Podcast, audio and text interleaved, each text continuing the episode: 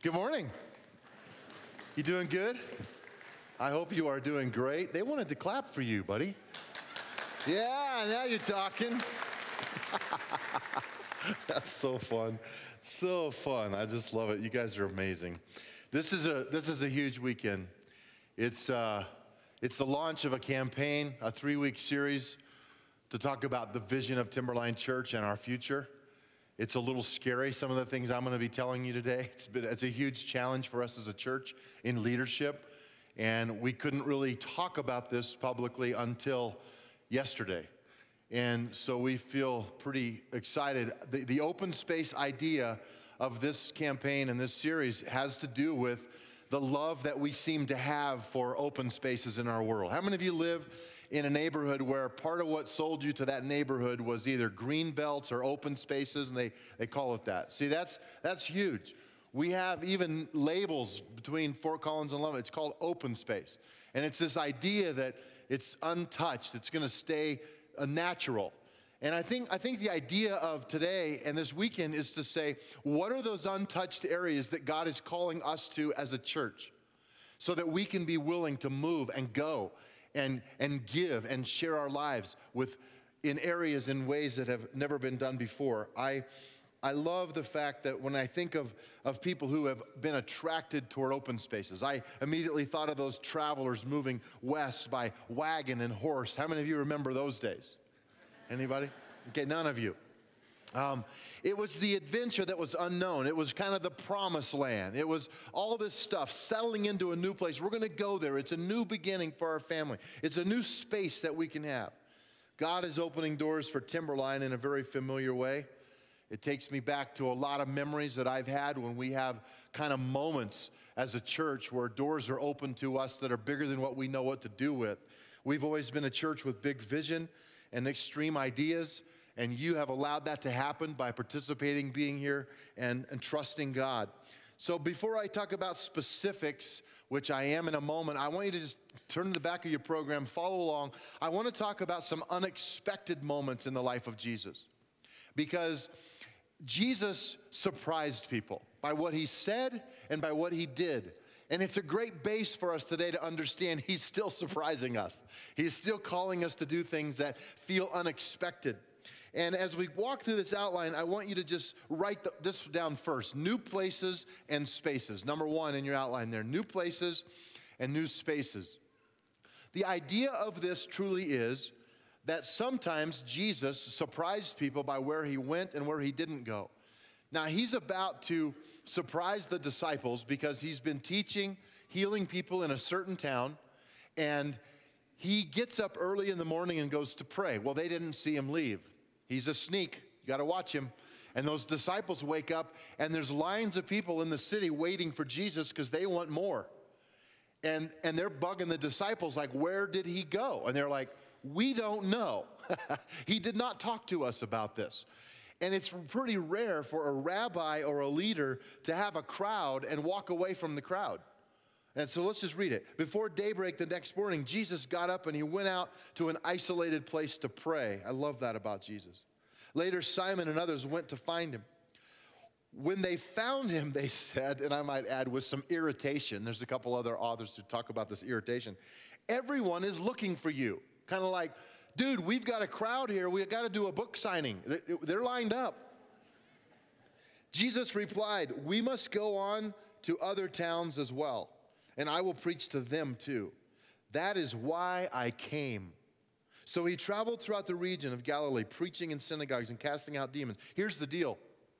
Jesus would not be confined by a space where he was accepted and appreciated. He kept moving to that next place. A few years ago, probably about four years ago, a man set up an appointment and came into my office to talk to me. I had no idea what would take place, but now I see the fruit of that meeting. His name is Aaron. It did not take him very long to tell me why he came to see me. He said that he owned and operated a place called the Hunt Club. The Hunt Club is a strip club, exotic club. I don't know even what you call it, but it's over on Link Lane just off of Mulberry. I know none of you know where it is. Now, you do know where it is because it's by the roller rink. And I remember taking our kids there many years ago and thinking, how odd is this, that here's this roller rink and here's this adult strip club, and it just seemed like that's not a good same block to be on. How many of you know what I'm talking about? So it was always kind of weird, so I knew where it was. Well, he began to tell me his story, which you will later hear next weekend in more full detail. He will be on this platform. I'm very excited about that. Matter of fact, Aaron, would you just stand just for a second? Would you just welcome Aaron? He's an amazing guy.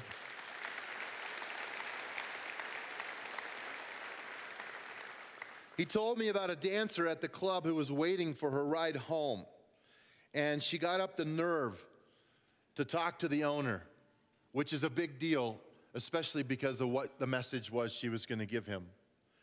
She was a dancer there, but her mom said, I want you to give the owner a message when you go to the club tonight. And here was the message, quote, my mom and some of her friends from Timberline Church are praying for you every day. That planted a seed of Timberline Church in Aaron's heart, and he thought he needed to come and talk to me about what God was doing in him.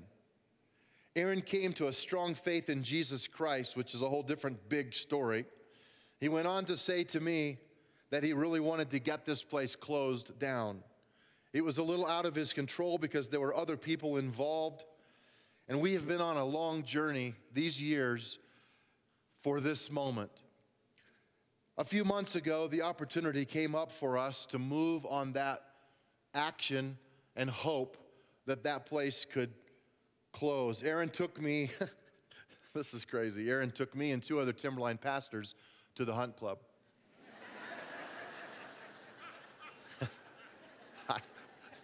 During non-operating hours. I had never seen a place like. I grew up, if you know my story, I've walked with God my whole life. I'm not perfect. I have my own issues, but I've never been out there in that kind of a realm. So this was my first experience even to be exposed to what happens in a place like that. And it really seems strange because Bonnie, obviously praying, my wife, for this whole big story, and it seemed really odd. When I told my wife I was going to go to the Hunt Club, she said, wow, this is really exciting and miraculous.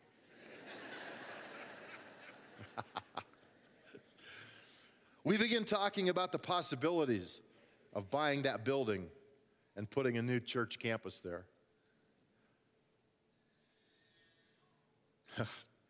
Gosh, I didn't think I would be this emotional. I thought I got all this out last night.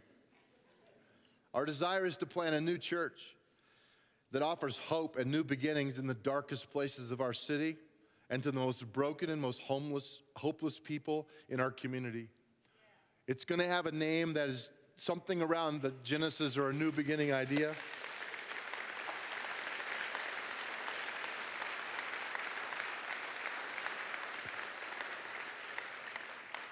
We began to pray. We began our pastoral team, our deacon team, prayer teams in our church, local missions. Many of you in this room were a part of that, and just walk kindly around that property praying, God, what is your heart? What do you want us to do? How can we make a difference? How can we love these people as well? Our pastors and deacons are 100% for this project, and we are in unity walking down this road. We should have this contract. We hope to have it on Friday, but we believe we've been told probably Monday or Tuesday of this week we'll be under contract to buy that place. And it's going to be an exciting endeavor, but the big news that I couldn't say last night is that they decided, since we were going public with this today, that they would make their last night of official business at the Hunt Club last night. And so at 2 a.m. this morning, they sat down with their employees and said, we are done with business for a variety of reasons. And they said goodbye to their staff and team, and the Hunt Club is no more. It's powerful. Amazing. Aaron, wow. Crazy. Now, I want to tell you that this is really an important thing, because I On our way back from our first visit to the Hunt Club, that sounds funny, looking at the facility, we were in the car, Pastor Rob Coles and Pastor Darrell Haley. We got back in my car and we were headed back to this campus, and it was kind of quiet. We had had a prayer time inside the building, and Aaron was telling part of his story, and it was just very emotional. And we were in the car coming back, and I looked over at Rob, and he had tears in his eyes. So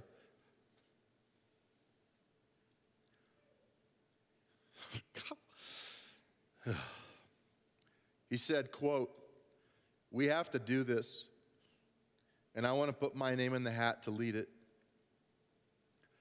Pastor Rob and his wife Joy feel that this is God's will and plan for them, as Rob will lead a new church that will be a campus church, a packed church of Timberline Church right here in our own community. He needs your prayers, your support, your love, and care. I'm just glad he's staying local because he's one of my best friends. So I'm happy about that. We're going to tell you the rest of this story next week with Aaron and Rob, talking about what God is doing and the future.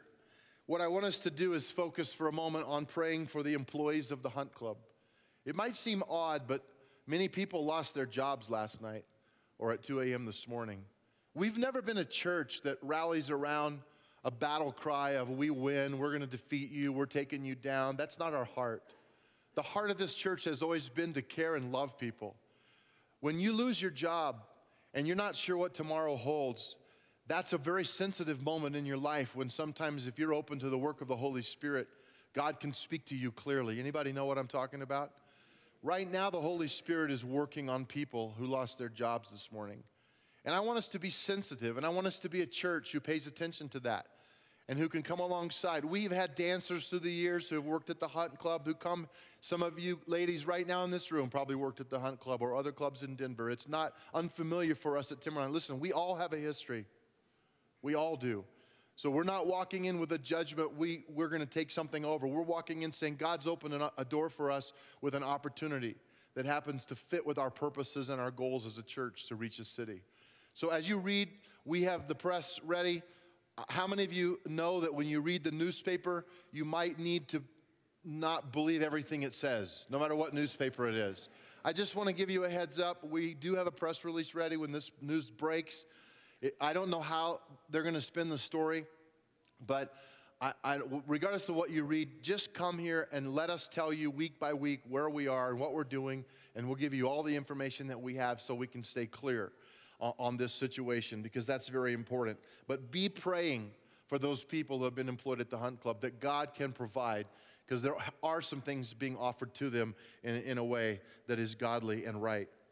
The second thing, how many of you are nervous that I'm only on my second point already?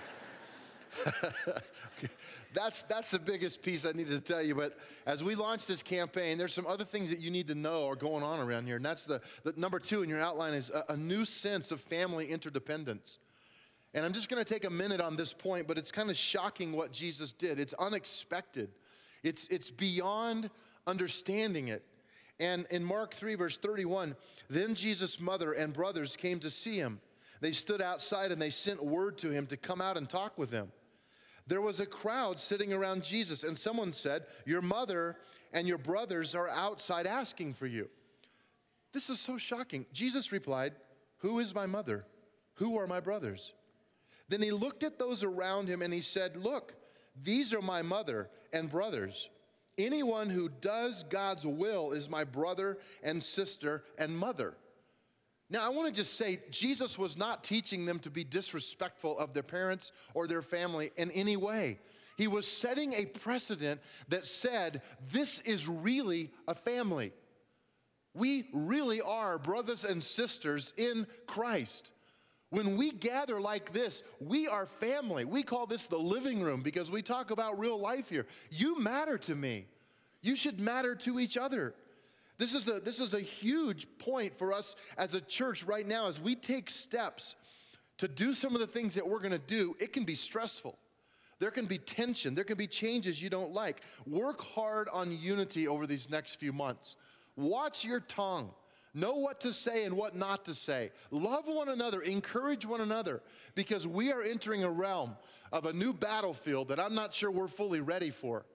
And Satan would love to wreak havoc with Timberline Church because we're a bright light in this community and in Colorado. And I just challenge you and encourage you, be that light in every phase of your life. And let's work on unity. If you're not in a small group, I just would say that's where so much life happens, in connection and relationship.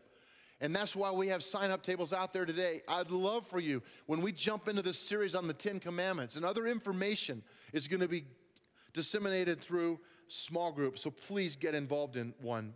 The third point in your outline is this: a new sense of urgency.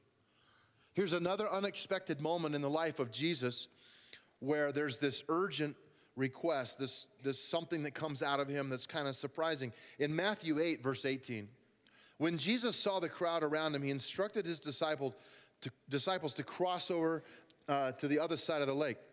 Then one of the teachers of religious law said to him, "Teacher, I will follow you wherever you go." This is that moment when you just, I'm so compelled, I'm gonna do it.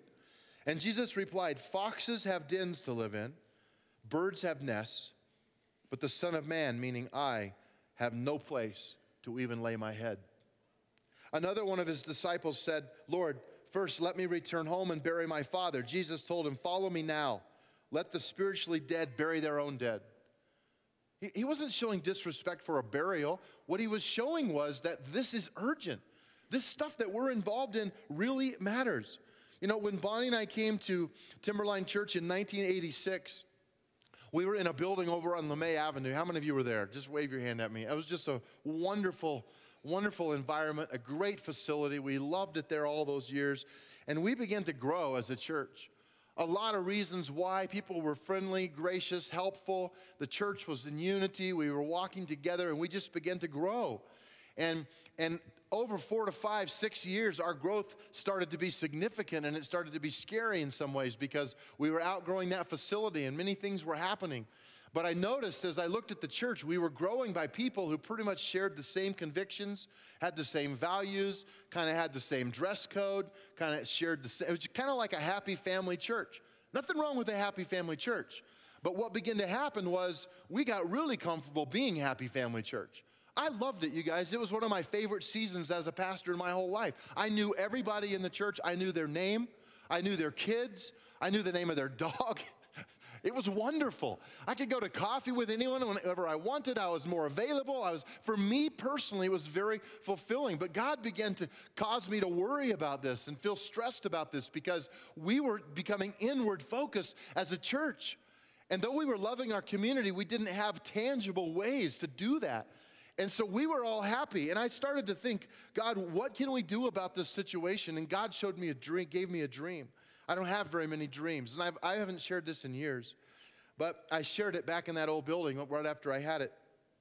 It was a dream that I had, and God uses dreams, but rarely in my life. I was sound asleep, and it was like I was standing on that platform on LeMay. I can still see it in my mind as clear as can be, and we were singing a song as a church about rain and the blessing of God. It's beginning to rain. How many of you remember that song?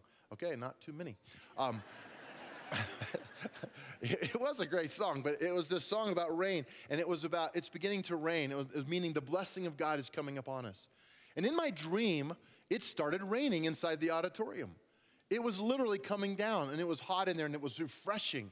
And this water felt so good, and I can remember lifting my face up and having that rain, that blessing of God hit me, and being so grateful for what we had inside that room. The blessing of God has come. And then all of a sudden it started getting deep, and it started raining hard, and people were singing and laughing. I still remember it was like a big party celebrating. The blessing of God is here. I still remember it started getting deeper, and it was like a foot or two deep. And in my dream, I saw this one little kid. He's swimming in the lane between the altar and the, you know, he's coming right at me. And I'm thinking, wow, this is amazing. And all of a sudden the water got too deep. And some kids, it was coming to their neck. And so parents started to panic and put their kids up on the pews that we had in that facility. And it was urgent. I saw the dilemma, and I just said, God, don't let it rain anymore, or this could get dangerous really fast. And all of a sudden, it was like in no time, the water was so deep, people were panicked. People were holding up their kids, and people started screaming. And I started yelling, open the doors, open the doors. And people ran out to the side doors, and they tried to open the doors, but it's like they were welded shut. all the blessing was inside the house. All the rain was inside the house. I can still remember I ran down that back aisle and I grabbed the bars on that doors and I shook them and I started, and the water's right here. And I looked outside the door where it was hot and parched in summer and there was no blessing, but there was a homeless man who was dressed just shattered. He just was, it was a helpless picture, and he had a hobo sack over his shoulder, which I have no idea why that was in the dream. How many of you know what I mean when I say a hobo? Like a stick with a little pouch on the back? I don't know.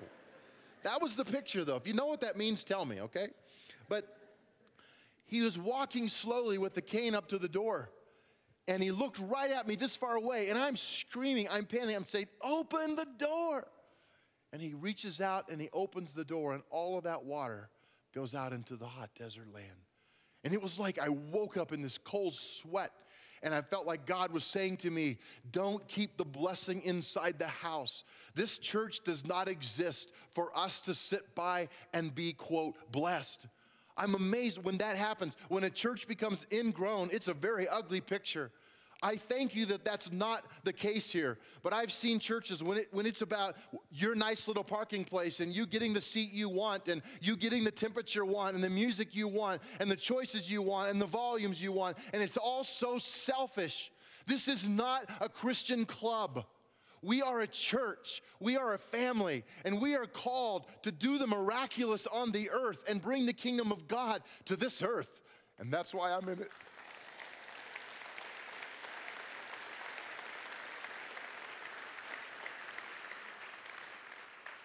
So long story short, God shortly after that sent a stripper named Nikki. How many remember Nikki? She doesn't even know the impact she had on our church. But her salvation and some of her friends and others in that arena started filling up our church. The hurting, the broken, the dying.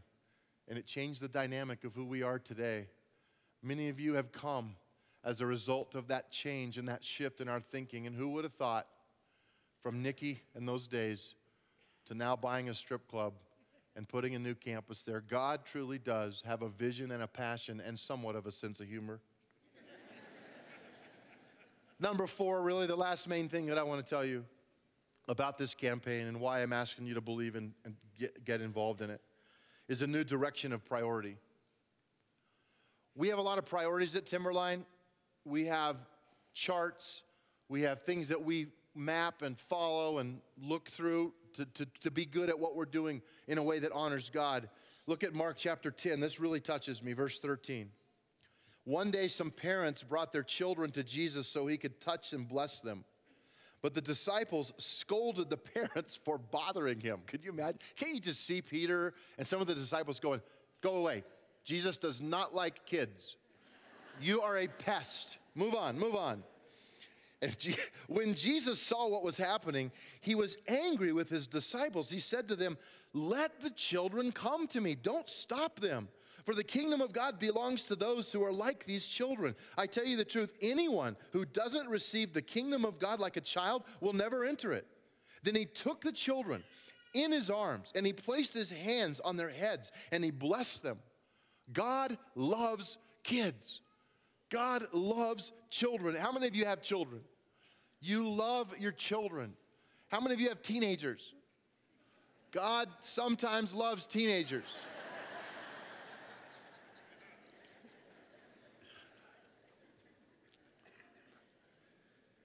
When we built this facility in like 2001 or 2 or whenever it was, we intentionally made all of our spaces bland and vanilla. We said we want multi-use rooms, and so our East Auditorium, our Arts Center, all these rooms were just the same. Same color, same everything. It's beautiful. It looked great, but we wanted prime-timers in there. We wanted youth in there. We wanted all rooms, and we built it that way on purpose, but I think it's way over time, and those days are done.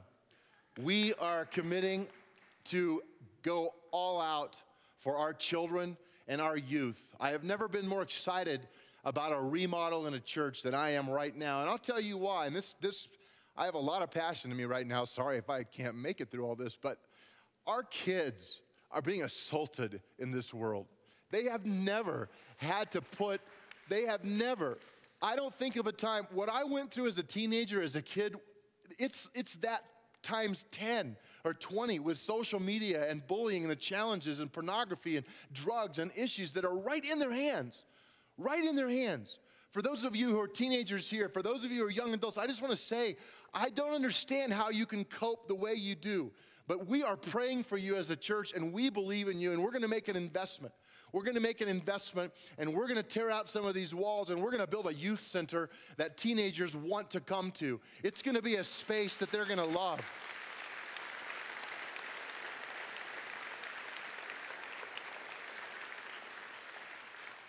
We're going to show you in 2 weeks some of the drawings of what we want to do in a remodel for that East Auditorium in our Kids Blast area. You're not going to believe it.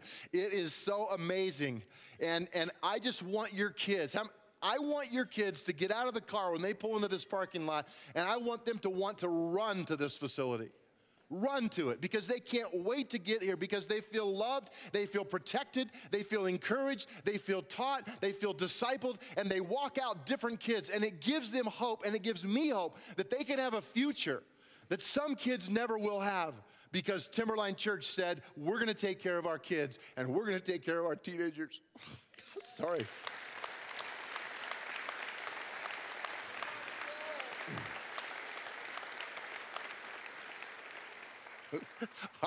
I was so tickled the other day. I walked out to where our little playground is, and some of you parents were out there watching your kids play, and it's just so, it's fine that we have it, no disrespect, but it's just, it's so lame. The slide is like this tall. In a church like this, I'm saying, really? And it's all these parents lined up, and their kids are playing.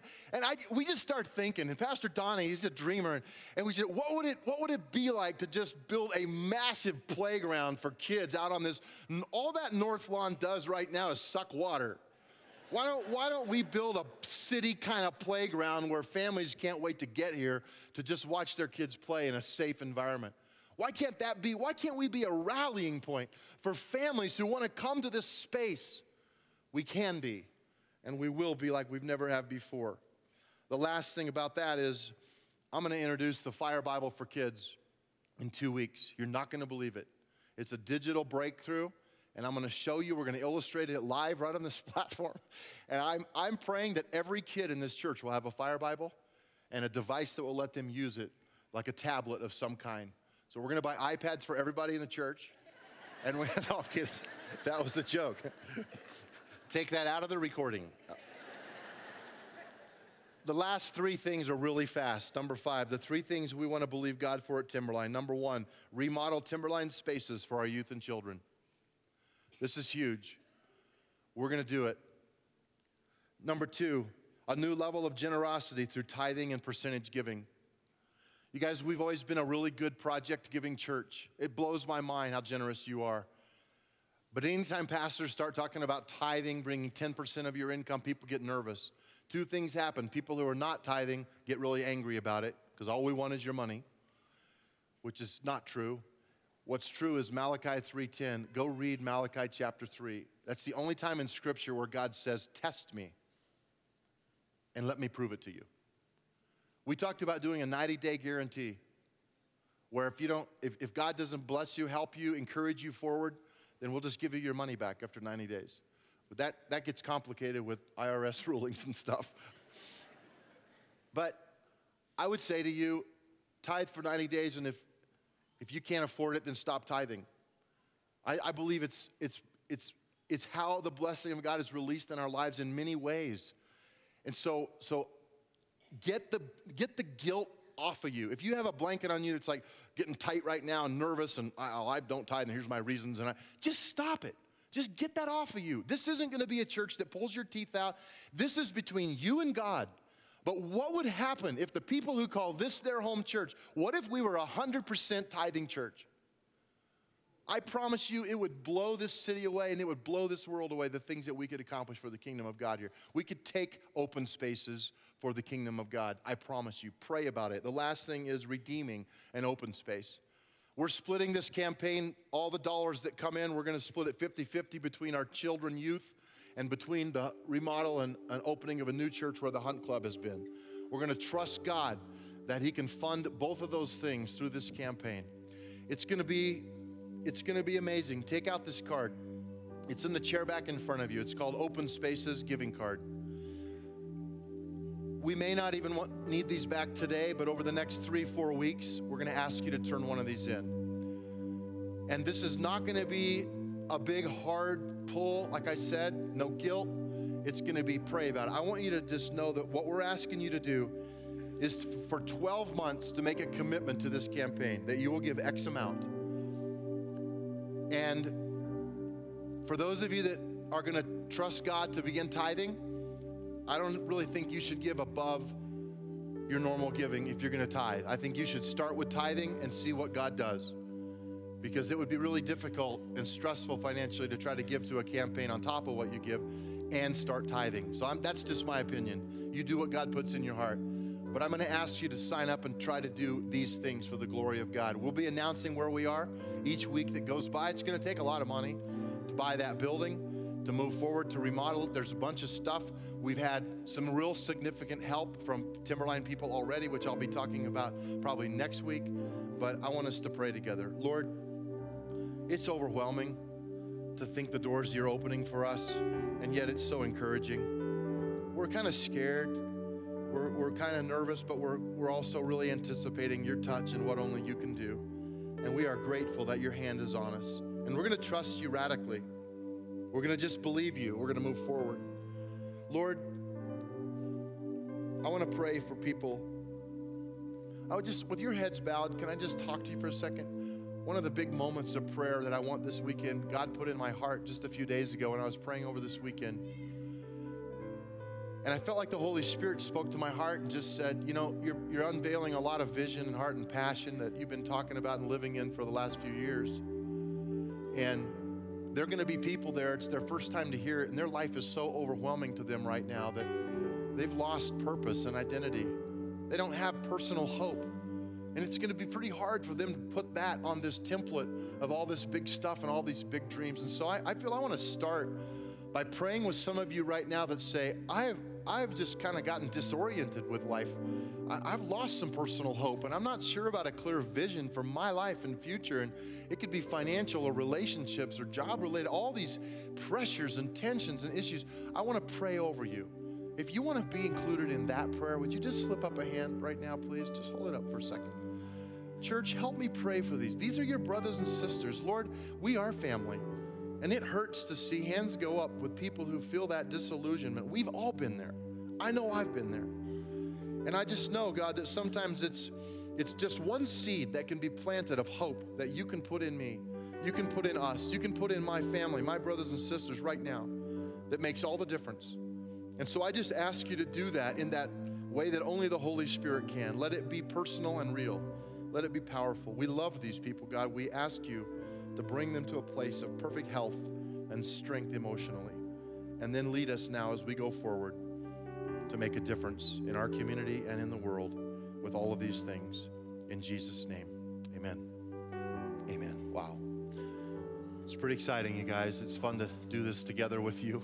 And we'll have fun trying some stuff. And, you know, I always said, I've told you this for years, we're going to try this. And if it doesn't work, we're going to go back to what wasn't working before, right? Ushers, come, would you? Let's give. Give with joy. Be a cheerful giver. And I really mean it when I say we're not. If you already know what you want to do, if God's already put it in your heart, then feel free to put this in now. I typically like it when people take it and pray over it and think about it, but you'd be shocked at people at Timberline who go, nope, I'm in, get the checkbook, honey. You know, it's like, we're just gonna do it right now and make that monthly commitment. You do what you want, but we'll be talking about that each week with no pressure, just the real need. Lord, thank you for the opportunity to give today. Thank you for people who are so generous, it sometimes amazes me. Thank you. God, for our new people here today who've never been here before, show them that this part of the service really isn't for them to participate in, but let them feel your presence, your love, your grace. Be their partner in life. In your name, amen. Praise God. I'm going to ask our prayer team to come up here and be available to pray with any of you for any need you might have. One final thought that I need to say. As these stories unfold, not everybody is happy that club is closing. And I don't think that the danger factor is high, but I think we need to just be prayerfully considering that we are invading a very dark territory. And we need to be prayerful and vigilant to do this with kindness and grace and openness to what God wants for the future. And so be mindful of that as you talk about this, and can be sympathetic, be caring, be loving, and let's believe God for some stories after the story of God showing up in people's lives that is fully unexpected, because that's what Jesus does. Lord, go before us. Surprise us again this week. Do the unexpected through us personally and together as a family. We thank you in the mighty name of Jesus. Amen. Remember, the service starts now. God bless you. Have a great weekend. Thanks for coming to Timberline.